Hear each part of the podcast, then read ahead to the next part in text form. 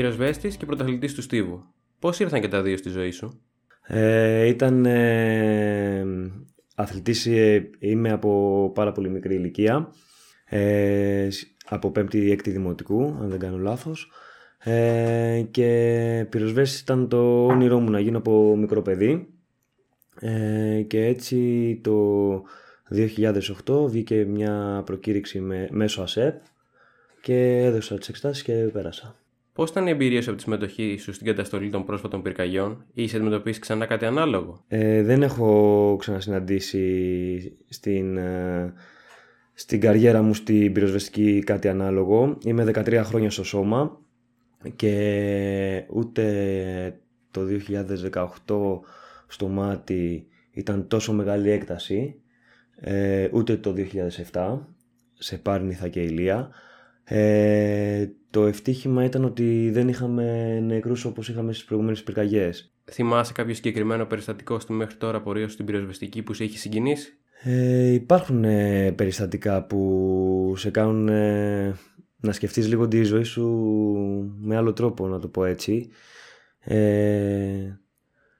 Εντάξει, εκείνη την ώρα των συμβάντων πρέπει να κάνεις τη δουλειά σου πιο γρήγορα γίνεται, να είσαι αποτελεσματικός και να βοηθήσεις τον κόσμο είτε να απεγκλωβιστεί είτε να μην χάσει την περιουσία του. Αυτό που θυμάμαι είναι πρόσφατα τώρα στη Βαριμπόμπη να κάνουμε κατάσβεση και επειδή ήταν μεγάλο το θερμικό φορτίο υπήρχε κίνδυνος να μας κυκλώσει φωτιά.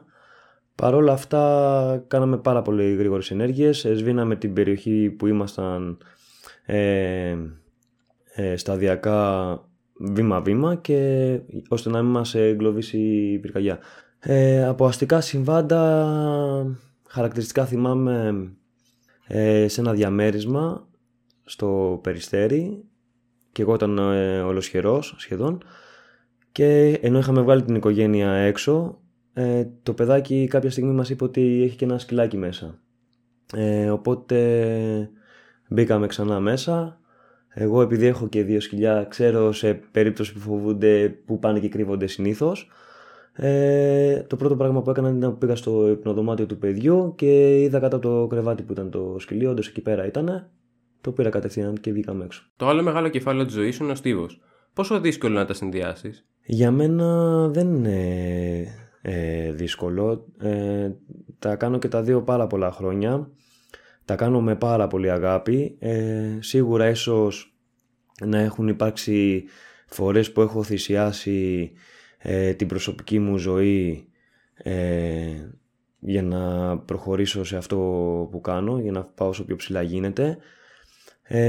Και επίσης έχω την μεγάλη υποστήριξη της διοίκησης της πυροσβεστικής, του πυροσβεστικού σταθμού που ανήκω στο Περιστέρι, γιατί ό,τι και αν έχω ζητήσει ρεπό, άδεια ή να λείψω για κάποιες ώρες δεν μου το έχουν αρνηθεί και θέλω να τους ευχαριστήσω γι' αυτό και φυσικά και τους συναδέλφους μου, γιατί κάνοντας ένα βήμα πίσω τα παιδιά στην υπηρεσία βοηθάνε εμένα να κάνω ένα βήμα μπροστά στον αθλητισμό. Ποιο ήταν το πρότυπό σου όταν ήσουν μικρός? Έπαιξε ρόλο στην επιλογή σου να ασχοληθείς με το στίβο? Δεν είχα πρότυπα σαν αθλητής. Εντάξει, θαύμαζα πάρα πολύ τον Κώστα τον Κεντέρι και στα χρόνια που τρέχω μου άρεσε πάρα πολύ να τρέχω μαζί με τον Λικούργο τον Τζάκωνα, τον δεύτερο ταχύτερο Έλληνα όλων των εποχών στην Ελλάδα και έναν από τους κορυφαίους σπριντές στην Ευρώπη.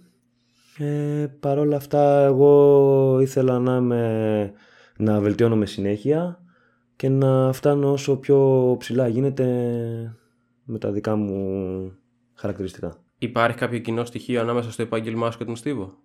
Γρήγορα αντανακλαστικά θα έλεγα, πειθαρχία και αποφασιστικότητα. Ως αθλητής έχουν υπάρξει στιγμές που άκουσες σκληρή κριτική και αν ναι, πώς την αντιμετώπισες?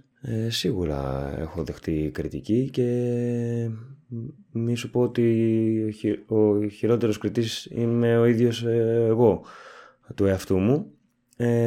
Όπως είπα και πριν, θέλω να βελτιώνομαι κάθε χρονιά, να γίνομαι καλύτερος, έστω και λίγο να βελτιωθώ και πέσω 1% Στον αγώνα για μένα είναι ένα σημαντικό βήμα προόδου. Από εκεί και πέρα κάθε κριτική που ασκείται την λαμβάνω υπόψη μου, με βοηθάει στο να γίνομαι καλύτερος. Θέλω να μου πεις δύο στιγμές της ζωής σου, μία ως αθλητής και μία ως πυροσβέστης, που ένιωσες πραγματικά περήφανος. Θα σου πω σαν αθλητής πρώτα, το να φοράς το εθνόσημο και να αναβάνεις μέρος σε διεθνείς οργανώσεις είναι νομίζω το καλύτερο που υπάρχει στην αθλητική καριέρα κάποιου αθλητή. Αν συνοδεύεται και από μετάλλιο σε μεγάλη διοργάνωση, ακόμα καλύτερα. Εγώ δεν έχω πάρει μετάλλιο σε κάποια μεγάλη διοργάνωση. Έχω φτάσει να μπω σε ευρωπαϊκό εθνικών ομάδων στην 4η θέση πέρσι. Να είμαι στους 8 μεσογειονίκες, συγκεκριμένα 5η θέση στο μεσογειακό πρωτάθλημα. Έχω κερδίσει βαλκανικό, αλλά δεν έχω πάρει κάποιο μετάλλιο. Παρ' όλα αυτά, όταν φοράει κάποιος το εθνόσημο, νομίζω ότι είναι ύψιστη τιμή. Όσον αφορά την υπηρεσία, την πυροσβεστική, τα σχόλια που ακούσα από τον απλό κόσμο είναι πραγματικά η κινητήριος δύναμη για να προχωρήσεις, να κάνεις το καθήκον σου ακόμα καλύτερα. Παράλληλα με το επάγγελμά σου και το στίβο, σπουδάζεις προπονητική στο ΙΕΚΑΚΜΗ. Πώς έχουν βοηθήσει οι γνώσεις που απέκτησες στο να γίνουν οι προπονήσεις αποδοτικότερες? Η αλήθεια είναι ότι είδα λίγο από την ώρα που άρχισα να φοιτώ στο ΙΕΚ, είδα λίγο την προπόνηση τη δικιά μου με μια άλλη οπτική γωνία. Κάποια πράγματα δεν τα ήξερα πώς λειτουργούσαν, οπότε με βοήθησαν σε συνεννόηση μαζί με τον προπονητή μου να καταλάβουμε κάποια πράγματα καλύτερα και να πάει και η προπόνηση ακόμα πιο καλά. Τι συμβουλή θα έδινες σε κάποιον που θέλει να ασχοληθεί τόσο με το επάγγελμά σου, όσο και σε κάποιον που θέλει να κυνηγήσει το όνειρό του σε επίπεδο πρωταθλητισμού? Εγώ ακολουθώ κάποιες λέξεις κλειδιά σε όλα αυτά που κάνω. Είναι η θέληση, υπομονή, επιμονή και δύναμη. Οπότε νομίζω είναι τα βασικά στοιχεία.